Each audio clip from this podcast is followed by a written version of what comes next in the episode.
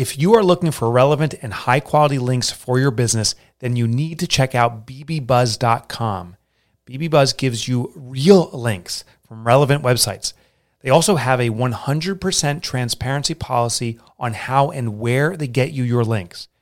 BBBuzz also gives you 24/7 access to their project tracker that lists the prospective client as well as the link's progress. BBBuzz is the creative, personable, link-building outreach you need that gets you the quality paid and unpaid links you want. Go to BBBuzz.com to learn more. That's BIBIBuzz.com. If you aren't using promotional apparel and merchandise to get your name out there, you are missing a big opportunity. A study by Georgia Southern University showed that 71.6% of respondents who received a promotional product remembered the name of the company, and 76.3% had a favorable attitude toward the brand. Since 2015, Green Monkey Promotions has been a leader in helping businesses select targeted, cost-effective, and industry-relevant promotional items and corporate apparel that truly set them apart from the competition. With over 750,000 unique promotional items available and corporate branded apparel, including the top brand names in clothing, Green Monkey can get your name out there, or if you already have uniforms, save you thousands every year by replacing them with high-quality apparel that you actually own. Green Monkey can even assist with product warehousing, inventory management, and order fulfillment services. Check out Green Monkey by going to greenmonkeypromotions.com and email them with the code MIKE2021 to get 10% off your order. And now that your audience is asleep, but I transitioned because there were a couple reasons. One is, I think you're like me in the sense that you like to master things. You like to really understand something and figure out a way to simplify it. You know, there are people who you hand them a machine with 12 parts, they'll hand it back to you with 6, and it works more efficiently. Yeah. And you're that guy, and I think hopefully I'm that guy. The problem is with Christian theology, I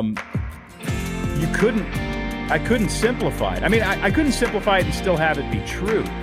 Yeah. And the culture that I was writing to, I think many people believe in that culture that we were given all the answers. And the more I wrote and the more I inspected, the more questions I had and the more convinced I became that we haven't been given very many answers at all.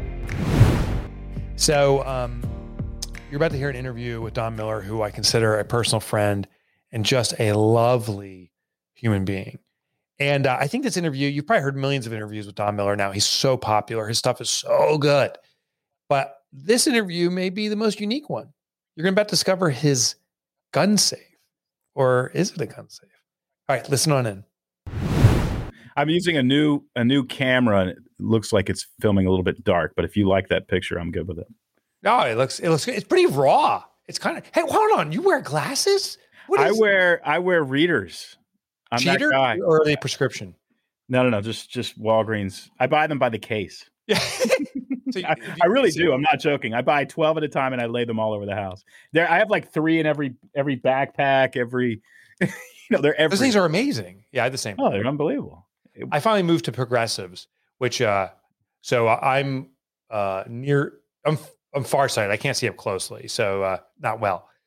But even in the distance, things are now starting to blur. So I got these progressives, which it kind of messes with your mind. You have to, wherever your nose points is what becomes clear. So if you want to read, you can't look down. You got to, move down a little bit, or actually more, it's like the TV. So. First of all, tell me about this, the baby. Are you willing to share any details, the coming baby? I believe I can. Yeah, my wife is a funny version of nesting. She won't put anything on Instagram. She won't, she's not like making the nursery or any of that. She's just like, all of a sudden, there's nobody outside of the four walls of our home. Nobody needs to know anything. And, that's just my wife's way. So, but she has given me permission to say we are pregnant, even though we're not putting it on Instagram. We're due June 23rd. So, we're in the third trimester, or Betsy's in the third trimester. My God. Well, I get it. My gosh.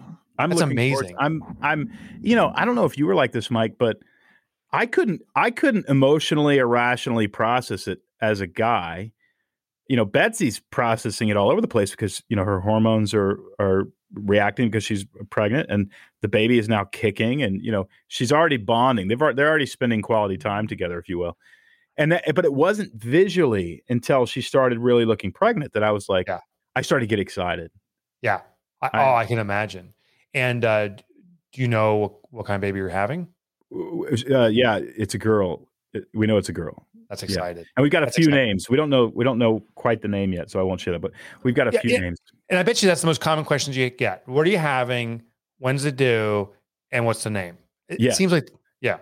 I'll tell you the most common, I wasn't expecting my friends, including you, to be so excited. So it tells me that there's something really cool is going to happen. All right. So let me tell you why I'm excited. You are a good human. And I mean, you know, you are extraordinary, Don. There's not many people like you. And so I'm excited for your daughter. Like, for a baby to grow up in a family that loves and cares, is sometimes an exception. Unfortunately, it is exceptional. Yeah. That's why I'm excited. And you're going to be like the best father ever. I can't wait. We're going to have fun. I know that we're going to have a good time. And, I'm already wondering, like, how much entrepreneurialism do I teach her? I guess you just feel it out, kid. I guess. I don't know. I guess for everyone's their own path. I have three kids. I got started very early. My first son was born when I was 21. And just instant fatherhood. And I had a lot to learn. And at the end of the day, my only advice as a father that I can depart, I think that's of any value is, and you know this, it's not what we say, it's what we do. Yeah. And kids catch more than they learn. Yeah, they're so smart. So, hey, I want to ask you about, I don't want to ask you about Business Made Simple yet. Okay. I want to ask you about your transition from a faith-based writer to a business writer. I don't know of another individual that's been so successful in both genres. Yeah, I wrote faith-based memoirs. And the reason I wrote faith-based memoirs is because I wrote memoirs. I was somebody who went to church and I was somebody who was raised in a Christian home, Southern Baptist. And, you know, when you're a memoirist or when you feel driven to inspect your life or what the way I say it, pull lint out of your belly button and hold it up to the light. Inevitably I'm going to write about, you know, all the things that I've studied or thought about or interactions I have. So those were all faith-based. I would say that, you know, other than maybe a book called Searching for God Knows What, which was I think it was an interesting book, but it was a poor attempt at a Christian personality theory. And now that your audience is asleep, but I transitioned because there were a couple reasons. One is, I think you're like me in the sense that you like to master things. You like to really understand something and figure out a way to simplify it. You know, there are people who you hand them a machine with 12 parts, they'll hand it back to you with 6 and it works more efficiently. Yeah. And you're that guy. And I think hopefully I'm that guy. The problem is with Christian theology, I couldn't simplify it. I mean, I couldn't simplify it and still have it be true. Yeah. And the culture that I was writing to, I think many, many people believed in that culture that we were given all the answers. And the more I wrote and the more I inspected, the more questions I had and the more convinced I became that we haven't been given very many answers at all. Oh, interesting. And so to me, I could no longer write books that had answers. I could just write books that had questions. And, you know, evangelical community is a very closed tribal community. And, you know, for me to go outside of that, those frameworks, if you will, and say, you know, I think Judaism is interesting. And I'm curious as to the you know, what free market metrics explain its spread. That's not a question that they're asking or interested in asking. Right. And so that became obvious when I made a movie about one of my books. And while the book sold 1 million copies, the movie, you know, only about 100,000 people went to see it, which isn't enough to fuel box office. And the reason is the movie wasn't about the fact that Christians are right and other people are wrong. And so it failed at the box office. And so there is a kind of message that the dominant demographic within evangelicalism is interested in, and that message is we're right. Right, right. And we ultimately have security because we're right. And that's not a knock against evangelicals. That's virtually every tribe. You know, every tribe feels they're 100% right. Sure. And so I'm just, they may be, and we may be, because I still pray to Jesus and none of my theology has really changed. I just have too many questions to write books that market would be comfortable with. And I got more interested in narrative structures, and I got more interested in Viktor Frankl's work on what makes a life meaningful, or how do you have a meaningful experience.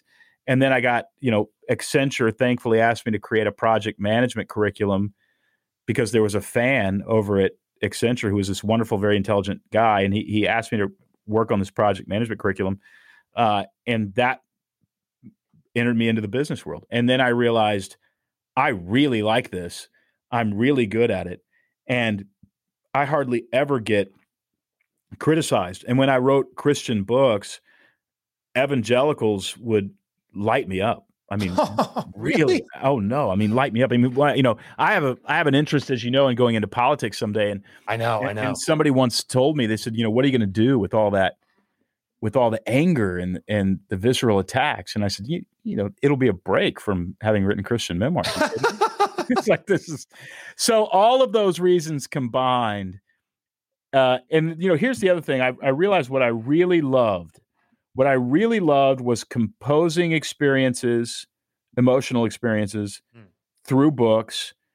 Not unlike a symphony or something, you're sort of taking a reader through the ups and downs, and then simplifying ideas. And that's what I really loved doing. It's just that I was writing about my life as an evangelical, and now I'm writing about my life having grown a business.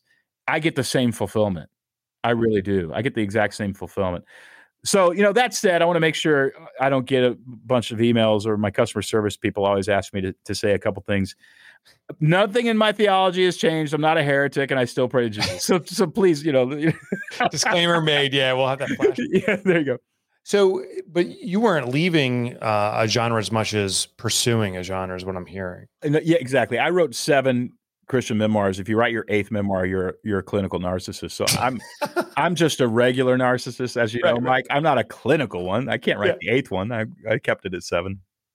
So, but your first book in this space was StoryBrand, and wildly successful. Like, so it's atypical for someone to enter a space marketing. There's a lot of established names and brands out there, and you came in and became the dominant force. What would you attribute that to? I think I came in through the side door. I came in, really talking about ancient narrative structures and sort of Joseph Campbell kinds of material only for businesses. And while some of that had been attempted, it hadn't been attempted really in the way that I did it. It was, how to clarify a message, and your message matters. The words that you're using to talk about your products matter. Here's an ancient framework that helps us distill information into a narrative that's interesting. And if you want customers to be interested, use these tools. That had just never been done before. I will say, though, I certainly never expected, 500,000 copies or anything like that. That was not even in my wildest imagination. I thought, it'd be great to get 50,000 books out there and talk with people who are interested in this, and I will be extremely fulfilled in having these conversations because I love them. I've never gotten tired of helping somebody clarify their message. It never gets old to me. And so I'm very, very, to go back to my evangelical upbringing, I thank God every day that I got to pivot my career. And I certainly feel like I'm still being used somehow in whatever. I think we're all a tool for the divine. I really do. So I love that you believe that, because I hope that that's true, because it certainly feels true. Yeah. To me too. I'm curious about the business though behind it. Was that something you planned out? Was to build the StoryBrand company effectively, or was that something that was a natural outcropping of the? Well, it started with Storyline, which was a life planning conference that we had up, like, I think at our biggest one, we had like 25 or 2,700 people there. So it was a successful business. StoryBrand, the framework that we would later call StoryBrand, was created by me in order to market Storyline.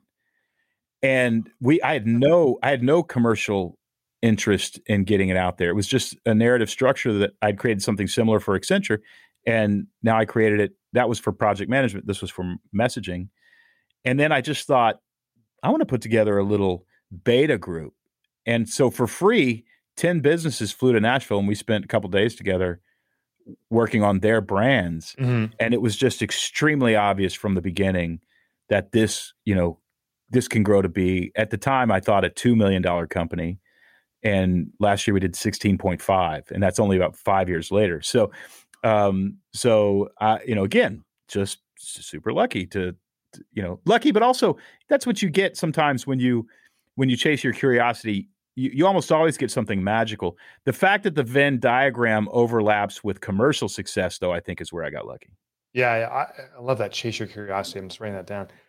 So, so that's an extraordinarily large company in the small business space, right? So a $16 million plus dollar company. Was that 50 employees, 100 employees? I mean, we have 30. Yeah, we have 30. 30 is unbelievable. Seriously? Yeah. No, I never saw that coming either. We have 30 team members now.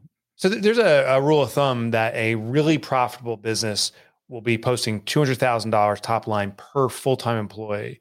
So 30 times 200,000, that's a $6 million business. $16 million sounds like you'll be doing okay. Yeah, we're doing okay. You're doing okay. Now, it's funny how you still wake up at 3 a.m. though and go, right. Heart's still racing. Profit is down by 1%. My God, we're gonna die. I know. Tell me how the pandemic affected, because you do those conferences. I've been to 3 of your events. They are absolutely fabulous. How the pandemic affect you? Well, like most of us, we went to a live stream model. We did it really early. I mean, we did it. Pandemic shut us down in mid-March, May. We were on a live stream. So we were one of the first people. I know Tony Robbins took a lot of time to get there. Of course, he did it. I mean, you go to his set and it's like a Coldplay concert or something. It's incredible. But, it took him a while. But we threw everything in really early and achieved some success. And then we invented, because we thought we don't know where we're going to get cash tomorrow, because 80% of our revenue is dependent on people getting on airplanes and coming to Nashville. Yeah. So I thought, how am I going to keep everybody? I'm going to have to let people go. And that's the last thing I wanted to do. And so we did a live stream called Don Miller Teaches Writing. And I think we charged like $149 for it or something like that. Maybe it was 99. I can't remember. But we had 5,700 people sign up for that.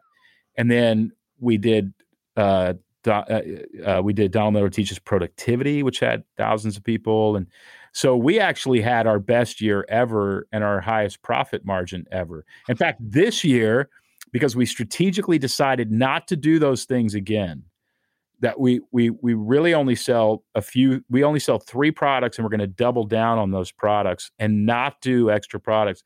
Right. This year, it's actually going to be a challenge to beat last year. Now, I've never not beaten my previous year, so I'm very, very serious about making it happen. But it's going to be a challenge to do it. And are you going back to the live conference model? We are thinking about doing that in the fall, and we will certainly do both live and we will certainly do live stream. There's no question about that. And we're thinking about doing a live one in the fall, but aren't quite sure yet. Did you see something different for the consumer, the way they engage virtually versus live? Well, we had small groups in our live streams. We had small group leaders, literally like 200 of them. That's smart. And so they were able to interact with coaches. I actually think we had, it was 1/3 the cost to attend our live stream. Plus, you didn't have to fly. I think you got more coaching on the live stream than you did live and in person. Now, you can't beat a live interaction, but because you're limited by time. And because you can mute yourself, everything just got much more streamlined. Yeah. And I was actually shocked that as we certify business coaches and as we certify marketing guides, I think they got more out of it, and we were able to get through the same content much quicker because we weren't in a room live. It was just much more efficient. So, there's always trade-offs, and a lot of people learn in person really, really well, and of course they miss that. But in terms of the value that we gave, we will always have live conferences and live certifications because the value we just discovered is extremely high. Yeah, I can see that. I dare say I was emailing with Lindsay, your assistant. Yeah. Or not. Well, she's on my team. Yeah. Not Lindsay, Mel. Yep. Mel. Mm-hmm. Yeah, Mel. And she's like, oh, Don's over at Tony Robbins. I can't remember what it was about, but you spoke at Tony Robbins' conference relatively recently, I believe, right? Yeah, I've done it 5 or 6 times. And wow. What's that experience? His live audience is like driving a Ferrari. he attracts such wonderful human beings, Mike. Yes. They really are just wonderful human beings. And he's a wonderful human being. So that's no surprise. So I did a bunch of live stuff, and he asked me speak at Business Mastery. So I'm not speaking at, Unleash the Power Within or any of that stuff. Right. But he has me speak at Business Mastery, and I cover messaging and marketing. And then I did it recently.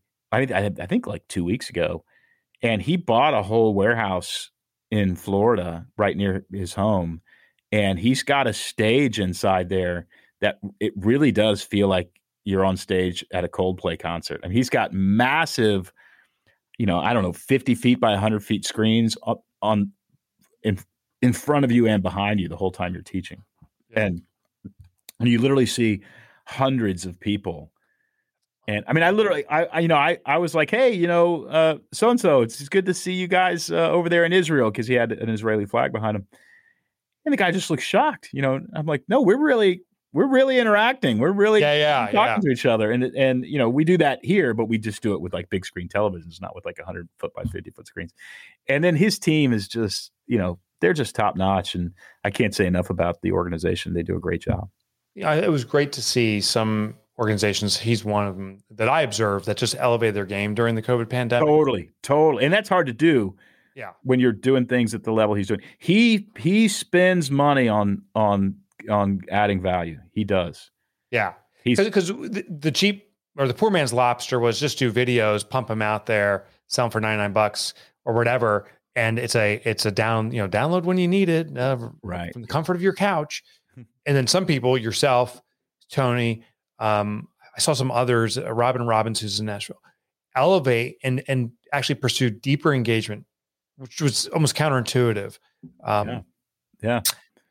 And actually, Robin Robbins, do you know her? I don't know. I've not even heard. Oh my! I got to introduce you at some point. She has a similar size business, but they exclusively serve IT companies. They do 4 live events a year. Yes, no, I did meet her. She's wonderful. I spoke at one Relentless of her, Red, they call her. Yeah, I spoke at one of her events. Yeah. Oh, that's right. Yeah. So She and I, we talk maybe once a quarter or something, just touch base and stuff. Yeah. She started this company called Big Red Media.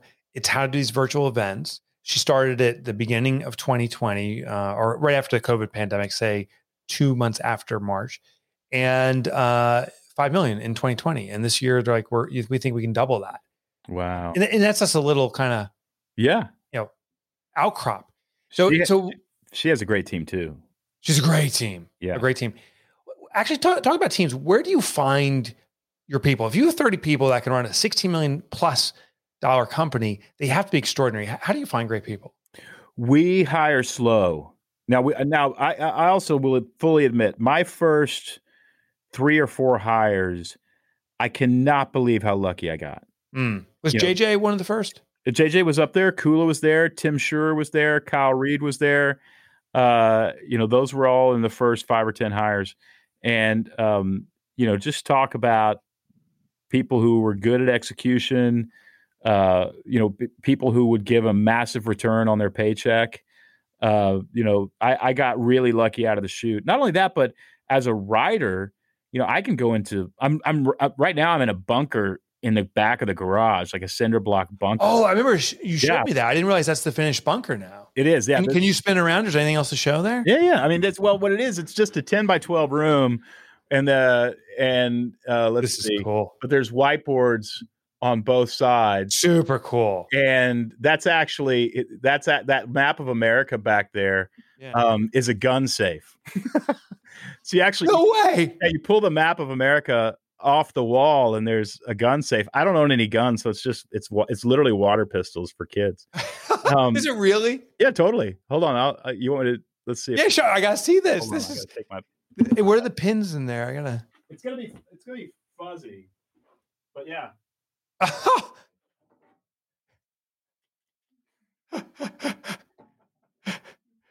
Oh my God. That is the coolest thing ever. So for our listeners, he just opened it up and pulled a water pistol out and started shooting it at me. I got squirted in the eye. That's right. If you try to rob me, you're going to get wet. I will squirt the shit out of someone. I will get you wet. That is awesome. That's awesome. Yeah. So and I'm so happy down in this room that I can come out once a week and meet with the team. And you know, what I just said is a recipe for disaster. And yet the people that I hired were able to run a company and manage themselves and manage, customer expectations and all that kind of stuff without needing constant micromanagement from me. And so that was really lucky. And then we started getting wise and we have a rule, rock stars only, and we take a long time to hire somebody. We do let people go relatively quickly, and it's almost never because they're not competent or they're not really good at what they do. It's more because we miscalculated the person that we actually needed, and they don't have that. So, but we do let people know. We give a great severance when it doesn't work out. That's happened, just 3 or 4 times.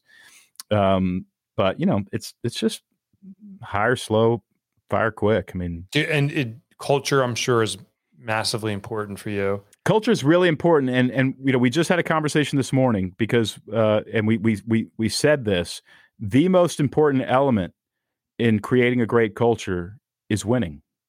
Yeah, I mean, if you don't set people up to win and the organization is not winning, you are going to have a fight on your hands to create a positive culture. So culture is not a ping pong table and a breakfast bar. Culture is winning. And, you can have a ping pong table. I have nothing against that, but you want to mess with people's morale. You just chalk up a few losses in a row. And at that point, you're hurting your people. So everything for us emphasizes what our 3 strategic objectives are, what those goals are, when we're going to accomplish them, and how you participate in that accomplishment. And that, all that stuff, we try to make as much of it measurable as possible. Hey man, you dropped the hammer when you came out with Business Made Simple. I mean, it's clearly, at least it's clear to me where the vision is now, is that you're going to be the definitive source for business resources. So tell me, what's the master plan that you have going on? Well, I mean, Business Made Simple is, a book that I wish somebody would have handed me in my early 20s, because it would have stimulated my entrepreneurial imagination. And, the book really came about because I had hired a few people who were very, very intelligent. They had a lot of experience in large organizations, Harvard degrees, and came to realize pretty quickly they weren't actually great at growing a small business. They were actually great if they had $500 million. They were great. And I mean that. They would have been really, really great. But when it comes time to bootstrapping a business, I don't think they were able to do it. And you start realizing that at business school, they teach you, you read a white paper on trade with China, and you study a 1973 Volkswagen ad, and you don't need any of that to grow a business. Yeah. You don't need to even understand mergers and acquisitions. You don't need to understand private equity. You don't need to understand venture capital. You don't need to understand, you don't understand any of that unless you want to be chairman of the Fed or something. That's only one person. So the rest of us have to actually figure out how to grow a business. So, the way I grew a business was I treated it like an airplane. And, I've talked about this before. There's the cockpit, which is your leadership. And there's about 5 or 6 things the leadership needs to be working on. Then there's the right engine, which is your messaging and marketing. The left engine is your sales. The wings are your products. The body is your overhead. And the fuel tank is your cash flow. And so if you can manage those 6 parts of a business and keep them in proportion to each other, the airplane will fly. But mess up one of them and you're in a lot of trouble. Mess up two of them and you're going to crash. Yeah. And the only thing you can't mess up cash flow. And that's why I tell everybody about your books, is because that's the one thing you can have a perfectly engineered airplane and you run out of fuel and it's going to crash. And so you've got to manage cash flow really well. But if you can understand those six components of a business and how to run them, everything else is just business speak and stuff you don't need to know. Unless you're in mergers and acquisitions, if that's what you do. If you're in high finance, then you do need to understand stuff. But if you're selling plungers, or you're a locksmith, or you're a real estate agent, or a financial advisor, these are the six things you got to get right. I think it's an excellent illustration. What about the business behind the book? You have Business Made Simple University. That's continued to expand, it looks like. Yeah, totally. We have now about 17,000 people who subscribe. It's $275 for a full year. We've never raised our prices, and we don't see a price raise coming. And now we're excited because we have about 10 or 11 online courses that teach all aspects of business. And then we're adding a monthly coaching call from me where I will be on a live stream once a month. The one coming up in May, I'm teaching sales. So right now I'm guiding Berkshire Hathaway Home Services through an effort to double their home sales within 3 years. And I'm going to teach the method that I'm using with Berkshire Hathaway. And, that's $275, but you get 11 more live streams and you get 10 courses. And then in January of next year, we're actually launching an online day planner that takes your tasks and move them over to the next day. And you can create your life plan and have a day planner inside the platform, and it's still going to be $275. So our whole thing is just more and more and more value, and we hope to have 250,000 people in our online platform by 2025, and we've got 18,000 now, so we've got a long way to go, but we're hoping that works. This is the masterclass that's actively advertised, but specifically for business. I mean, you do not miss this opportunity. Everyone listening to the show, every subscriber of mine, go to Business Made Simple. Don, before I let you go, we're confirmed for October 18th. We are. You're coming to Goose Hill, and that's the deadline to get the barn done. Yeah, you got to hurry up. So Jeff Walker is excited to join us. I've spent a little time with Jeff. I went out to Durango and met with him and spoke at his thing. And then we were at Blackberry Farm with Michael Hyatt. And he's a wonderful guy. Just smart. He's such an affable guy. I love him. There's this common theme. Brilliant. But James Clear is coming back. Everyone's coming back. I haven't heard from Ryan Holiday yet, but everyone else is coming back. So thank you for hosting us. And, I can't wait. Yeah, I can't wait to either. And the baby will be there. I can't wait to meet the baby. The baby will be here. You'll meet her. Oh, also, the only thing that we ask, we'll pay for food and everything. Bring your favorite children's book. Oh, because we're going to build a massive children's book library here at Goose Hill. I like that for kids. I'm gonna put some thought into it. I have a favorite from the 70s. I don't even know if it's still around. The one that I was raised to. My father read it to me every night. I think there's a kid's book in you about finance, and or a kid's book about being. I may have written it. Yeah. So the Money Bunnies may be coming out. It's October. We would absolutely love that. I'm working with my illustrator now. So my listening friends, I asked Don if he'd just stay with me for one more second because he's got something really cool going on. Tell me the details about this. This is amazing. Yeah. We my favorite thing to do, and I've only done it live in front of like our workshop audiences, but it is literally my favorite thing to do is to throw your website up on a screen and tell you everything that I think is wrong with it and what you should do to fix it. So, I'll give you a new tagline, I give you a new header, I'll give you a new call to action and all that kind of stuff. Well, with COVID, I haven't been able to do it. And it's kind of like doing card tricks. People are just oohing and aahing, and it's just sort of fun. You've seen me do it live. Well, we decided we're going to record one every Wednesday, and it's called Website Wednesday. We'll post it to YouTube. We did one last week, and we're doing one tomorrow, which is a Wednesday. Mike and I are recording this on a Tuesday. But if you want me to do yours, just go to businessmadesimple.com/website. All you do is enter your domain, and that goes into a hat. And we literally will do 52 of them this year. And I'm lobbying my team to do one every single weekday because, it's hard though, because I red ink them and then I hand them to Emily, and Emily actually makes a new website. She makes it as a PDF. And then we literally put them on the screen next to each other. And we've done a company that sells balloons, almost like a florist, but they sell balloons. Oh, cool. We've done a laundry, a dry cleaner out of Omaha, Nebraska. We just did a travel agent. I think she's in Atlanta, and it's so fun. And the before and afters will amaze you. So if you look at your website, you say, I don't know what to do this thing. I don't know how to make it better. Go to businessmadesimple.com/website, enter your domain. You'll be entered in a hat. There'll be 52 winners at least this year, but I'm hoping for more. That is so cool. It's completely free. There's no charge to enter. Website Wednesday. And and Don, you know this, but for our listeners, my entire team, we flew down to meet with you. You were so gracious.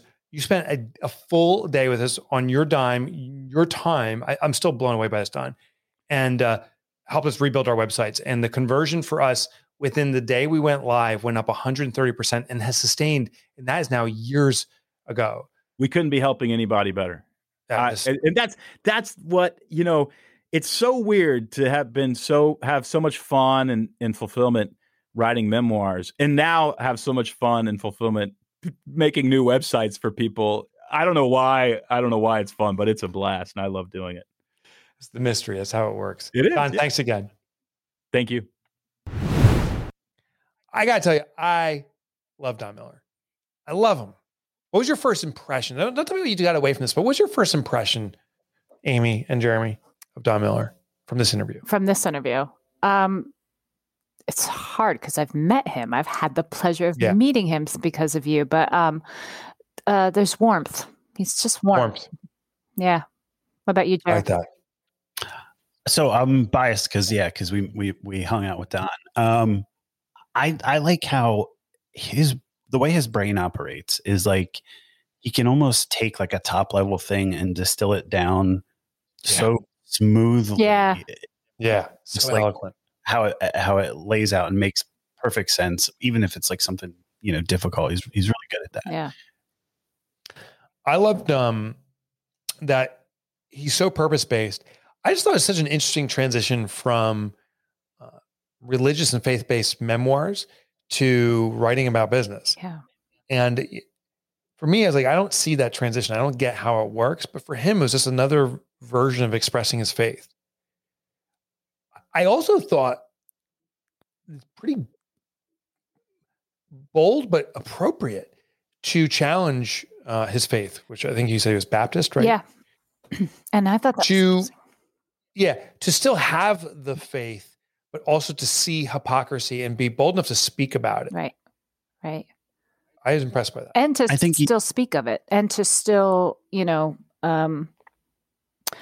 I don't know, somebody else might then shy away from the topic, like, oh, that could be tricky waters kind of thing. But he can still doesn't shy away from it. And and nothing to shy away from, as a matter of fact. I mean, he's just very open and easy about it. This is who I am. And this is what, I was having these questions and I didn't fit there at that, with that genre anymore. So it was really interesting. Yeah. That's what got me is when he said, he couldn't write books with answers because obviously when it comes to religion, there's a lot of things that are unanswered. So he could only write about questions. And then that's when he switched. I also thought it's interesting. This isn't just religion. Any kind of organization that goes to an extreme belief, ultimately, I wonder if it becomes hypocritical. Religion is just an easy example to pick on because it's so recognized. But I wonder if there's any community that just becomes so staunch in their belief that this is the way things are, ultimately implies hypocrisy because everything's fluid. I don't know if there is any such thing as a singular truth. Yeah. I don't know. I thought that was just very interesting. It is interesting. I know the longer I stick around, the more I know I don't know. That's how I feel. Same thing, right? I know less all the time. Yeah. Yeah. There's especially when you think about like, physics and quantum physics and everything that they're learning. Apparently now it is actually possible that we could be in a simulation. Like new data's come out. I can't explain it, but it's just mind boggling. Like, I mean, it could be, future humans have created this simulation that we now live in and we don't know. Right. Lots of questions. Lots of questions. You know, Jeremy and I had a conversation around our beliefs and stuff like that. And so I do believe the argument that the universe, like the actual physical universe, if that's even the right choice of words, is infinite, right? That you go past this solar system and you keep going. It's just, it's infinite. And within infinity exists infinite possibilities. I mean, if there's infinite space, everything has to exist in infinity. And therefore, if everything exists, everything's possible, right? Which then brings me to the point, if everything's possible, then it could be a simulation. Why not? Right. It, you know, but also, but with that belief, I stopped challenging other people's beliefs. Like if someone says, you know, God exists and God's a gray-haired, bearded guy, I'm like, maybe it's a possibility. That's true. There's no God's point. Woman, possibility. Yeah. God's a source of energy, possibility. Like it's very hard. And I choose not to believe, for example, in ghosts and stuff. Right. We had a conversation at home about this yesterday, and there's talk that there's a ghost in our building right here. I've chosen not to believe in it. Other people do believe in ghosts. And Amy, you do, right? Yeah, I think I do. Yeah. And so you could be right. Like I have no evidence to prove it otherwise. And so what I realize is my own belief is just, I just choose to believe something, but I have no right, no proof that I'm right or wrong. And it doesn't even matter. Right. I'm in the same boat with the belief. Like I could totally be wrong. I'm not committed really to my idea, but there's something for me that's almost pleasant about the idea. So yeah. I don't know. Yeah. There's actually something.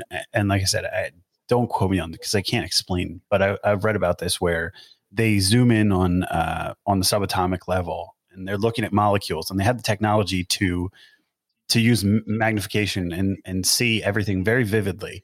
But then it gets to a certain point where the technology should allow them to see further and they can't because it's just like a blur and they can't get past that. And so that plays into the theory of the simulation where it's code and that's as far as it goes. And that's the limit of the code. Video.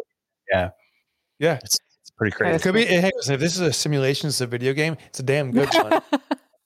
And it also means that then everything can exist, right? If it's a simulation, everything exists. So the ghost exists. Right.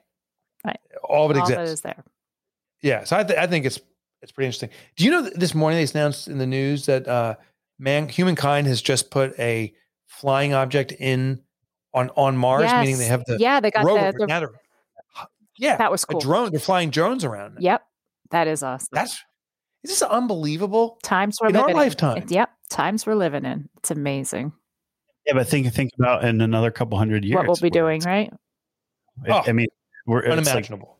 Like, we're barely scraping the surface of this. And now we're moving in such huge leaps forward each time. And it's crazy. If you think about my grandparents who have passed, if they showed up in my house today and saw the technology, they couldn't even wrap their head around it. They could not even comprehend what it was I was trying to show them on a cell phone or show them these computers and the Zoom calls and everything else. It's crazy. So the one thing is we have to consider that as a possibility, like your grandparents showing up. What is being worked on is the virtual reality.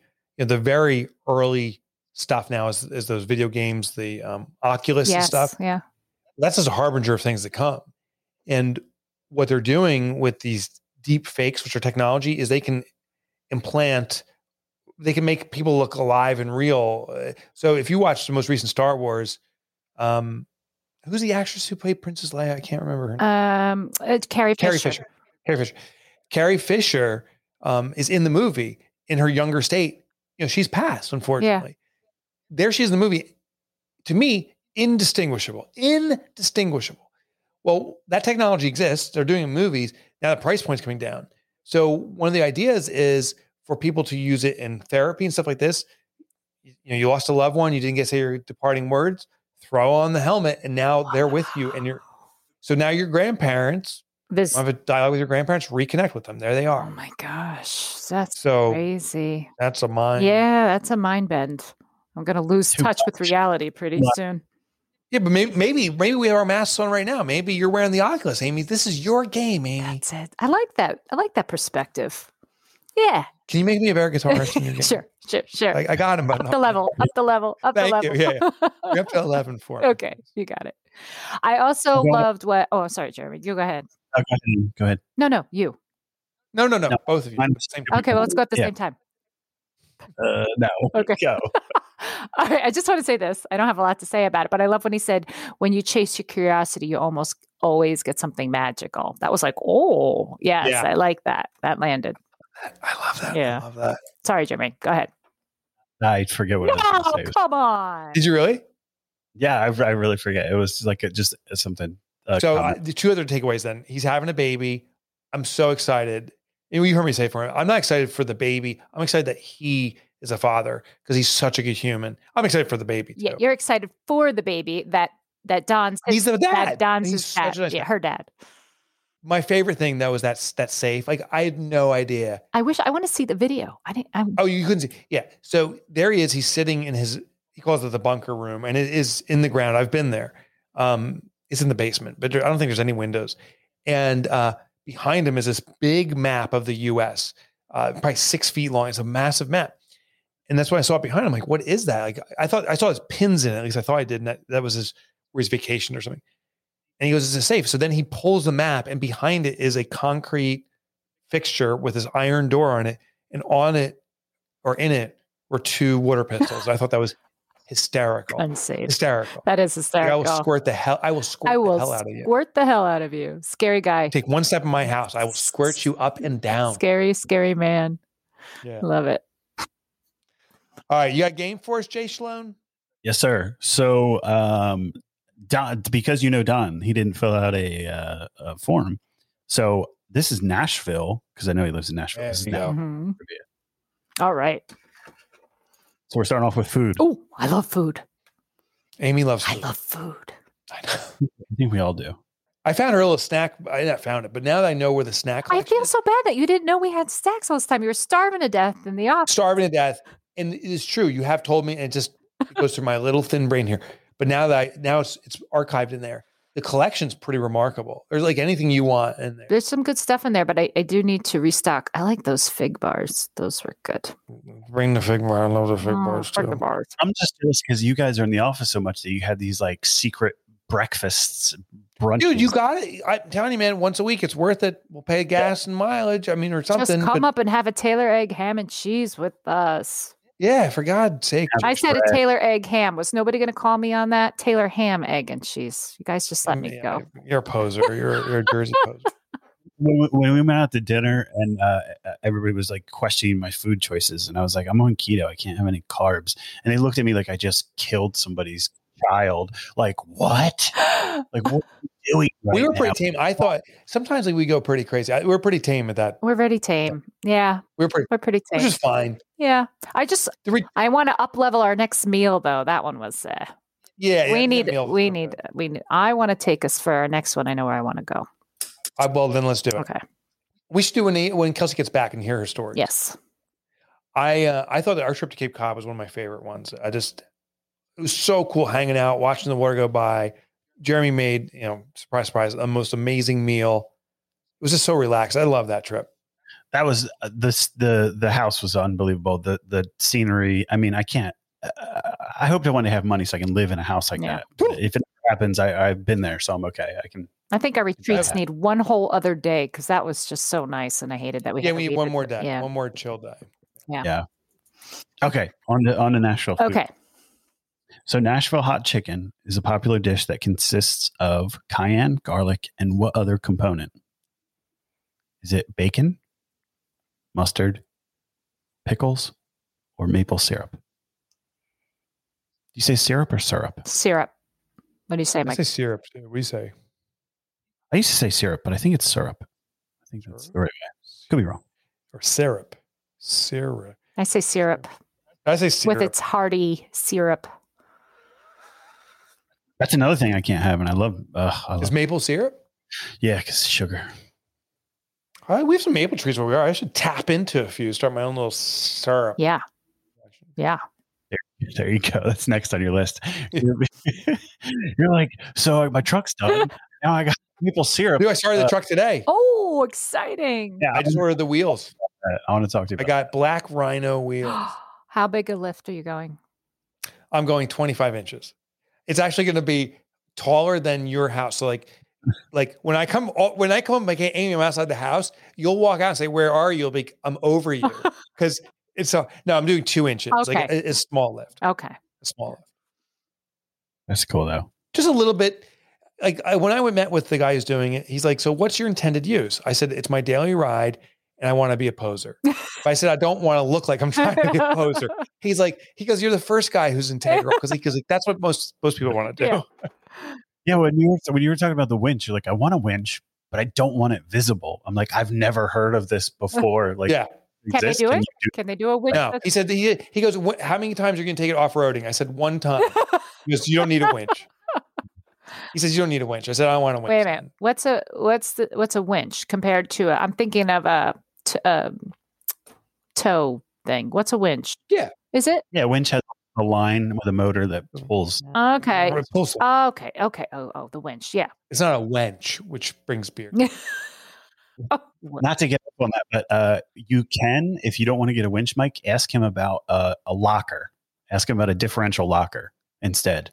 Because that goes into the differential, so you won't even know it's there. And you can turn it on and off. Oh, yeah, to climb better. Well, yeah. So people think four-wheel drive is all four wheels. Yeah. Same time, but that's not actually how it works. You still have because the open differential, which most of them come with, one wheel gains more traction than the other one on the same axle. So if you get a locker, you can lock it so that all four move at the same time. Yeah, but if you drive it on a road, it'll break it because the wheels turn at different speeds when you're going around a corner. Yeah, there's like a whole thing. Yeah. Anyway, sorry, nerding out on differentials. Okay. Nashville was the first city in the U.S. to get a license for which of the following? Television, AM radio, FM radio, or ham radio? I've never listened to ham radio. We don't really listen to it. It's more like a community. Oh, I guess you do listen to it. Yeah. Isn't it an international? Isn't that the longest range is ham? Yeah. You need a license. But I thought I didn't think maybe people do broadcast shows. I thought it was more for like emergency use and things like that. The M stands for modulation, right? Like frequency modulation, amplitude. I assume that's what AM is. Amplitude. I don't know. Modulation. Ham is. I never even thought to question what those letters stand for. Yeah, and I'm not even saying I'm right. I'm just guessing. Yeah, but still, I assume it's the type of wave. I see ham radio and I just get hungry for pulled pork. So. I know, me too. I immediately wanted a sandwich. Yep. All right. Question 3. In 2004, what was Nashville designated as?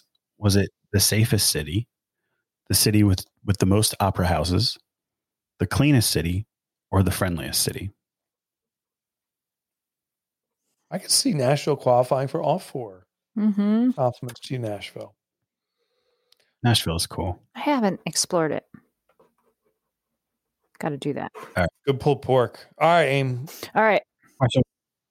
So Nashville hot chicken's popular dish consists of cayenne, garlic, and what other component? I'm going with mustard since it's a hot dish. I'm hoping that helps make it hot. Nashville's a little sweeter than that. I'm saying maple syrup. Oh, you're both wrong. It's pickles. I was going to go with pickles. Yeah, so they use the pickle brine, kind of like Chick-fil-A. They marinate the chicken in it? The chicken in the pickle, yeah. Mm-hmm. And then they also add pickles. Now I'm really hungry. I am really hungry for a sandwich. I love it. 4:00. I haven't eaten all day. I'm starving. Oh, dying right now. Okay, question 2. Nashville was the first city in the U.S. to get a license for what? Ham radio. FM radio. FM. It's FM. Very radio, good, yeah. Mike. Nice. Mike gets one. Because Nashville's friggin' magnificent. That's what FM stands for. Friggin'. I tried to throw you both off. That's it. You just were toying with us before. You knew all along. Yeah, the modulation bullshit. You guys are just such totally victims. Fell for it. Totally. Yeah. Classic. All right, and then question 3: Nashville was designated as what in 2004? Most opera houses. Opera. I agree. Friendliest. It was the friendliest city. Really? I got none right. None. I gotta go to Nashville. Check it out myself. Do my own research.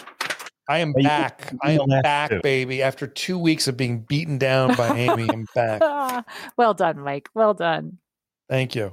All right, my friends. We hope you enjoyed this show of Mike Up in Your Business and enjoy the company of Amy and Joe Shalone. We would be honored, seriously, and you may have heard me say this before, but have you done it? Would you rate the show? Go to rateourpodcast.com. That's the best way for us to get further exposure. So I'd really appreciate if you do that. Make sure you subscribe so you don't miss an episode. Any questions you have, email me, askmike@mikecalowitz.com. Okay. Wishing you good times. Good times wished for you. Oh, that's better. Oh, good. Good times wished for you. I've seen a lot of Star Wars. I'm doing Yoda. Back Yoda talking. If you are looking for relevant and high quality links for your business, then you need to check out BBBuzz.com. BBBuzz gives you real links from relevant websites. They also have a 100% transparency policy on how and where they get you your links. BBBuzz also gives you 24/7 access to their project tracker that lists the prospective client as well as the link's progress. BBBuzz is the creative, personable, link-building outreach you need that gets you the quality paid and unpaid links you want. Go to BBBuzz.com to learn more. That's BIBIBuzz.com. If you aren't using promotional apparel and merchandise to get your name out there, you are missing a big opportunity. A study by Georgia Southern University showed that 71.6% of respondents who received a promotional product remembered the name of the company, and 76.3% had a favorable attitude toward the brand. Since 2015, Green Monkey Promotions has been a leader in helping businesses select targeted, cost-effective, and industry-relevant promotional items and corporate apparel that truly set them apart from the competition. With over 750,000 unique promotional items available and corporate branded apparel, including the top brand names in clothing, Green Monkey can get your name out there, or if you already have uniforms, save you thousands every year by replacing them with high-quality apparel that you actually own. Green Monkey can even assist with product warehousing, inventory management, and order fulfillment services. Check out Green Monkey by going to greenmonkeypromotions.com and email them with the code MIKE2021 to get 10% off your order.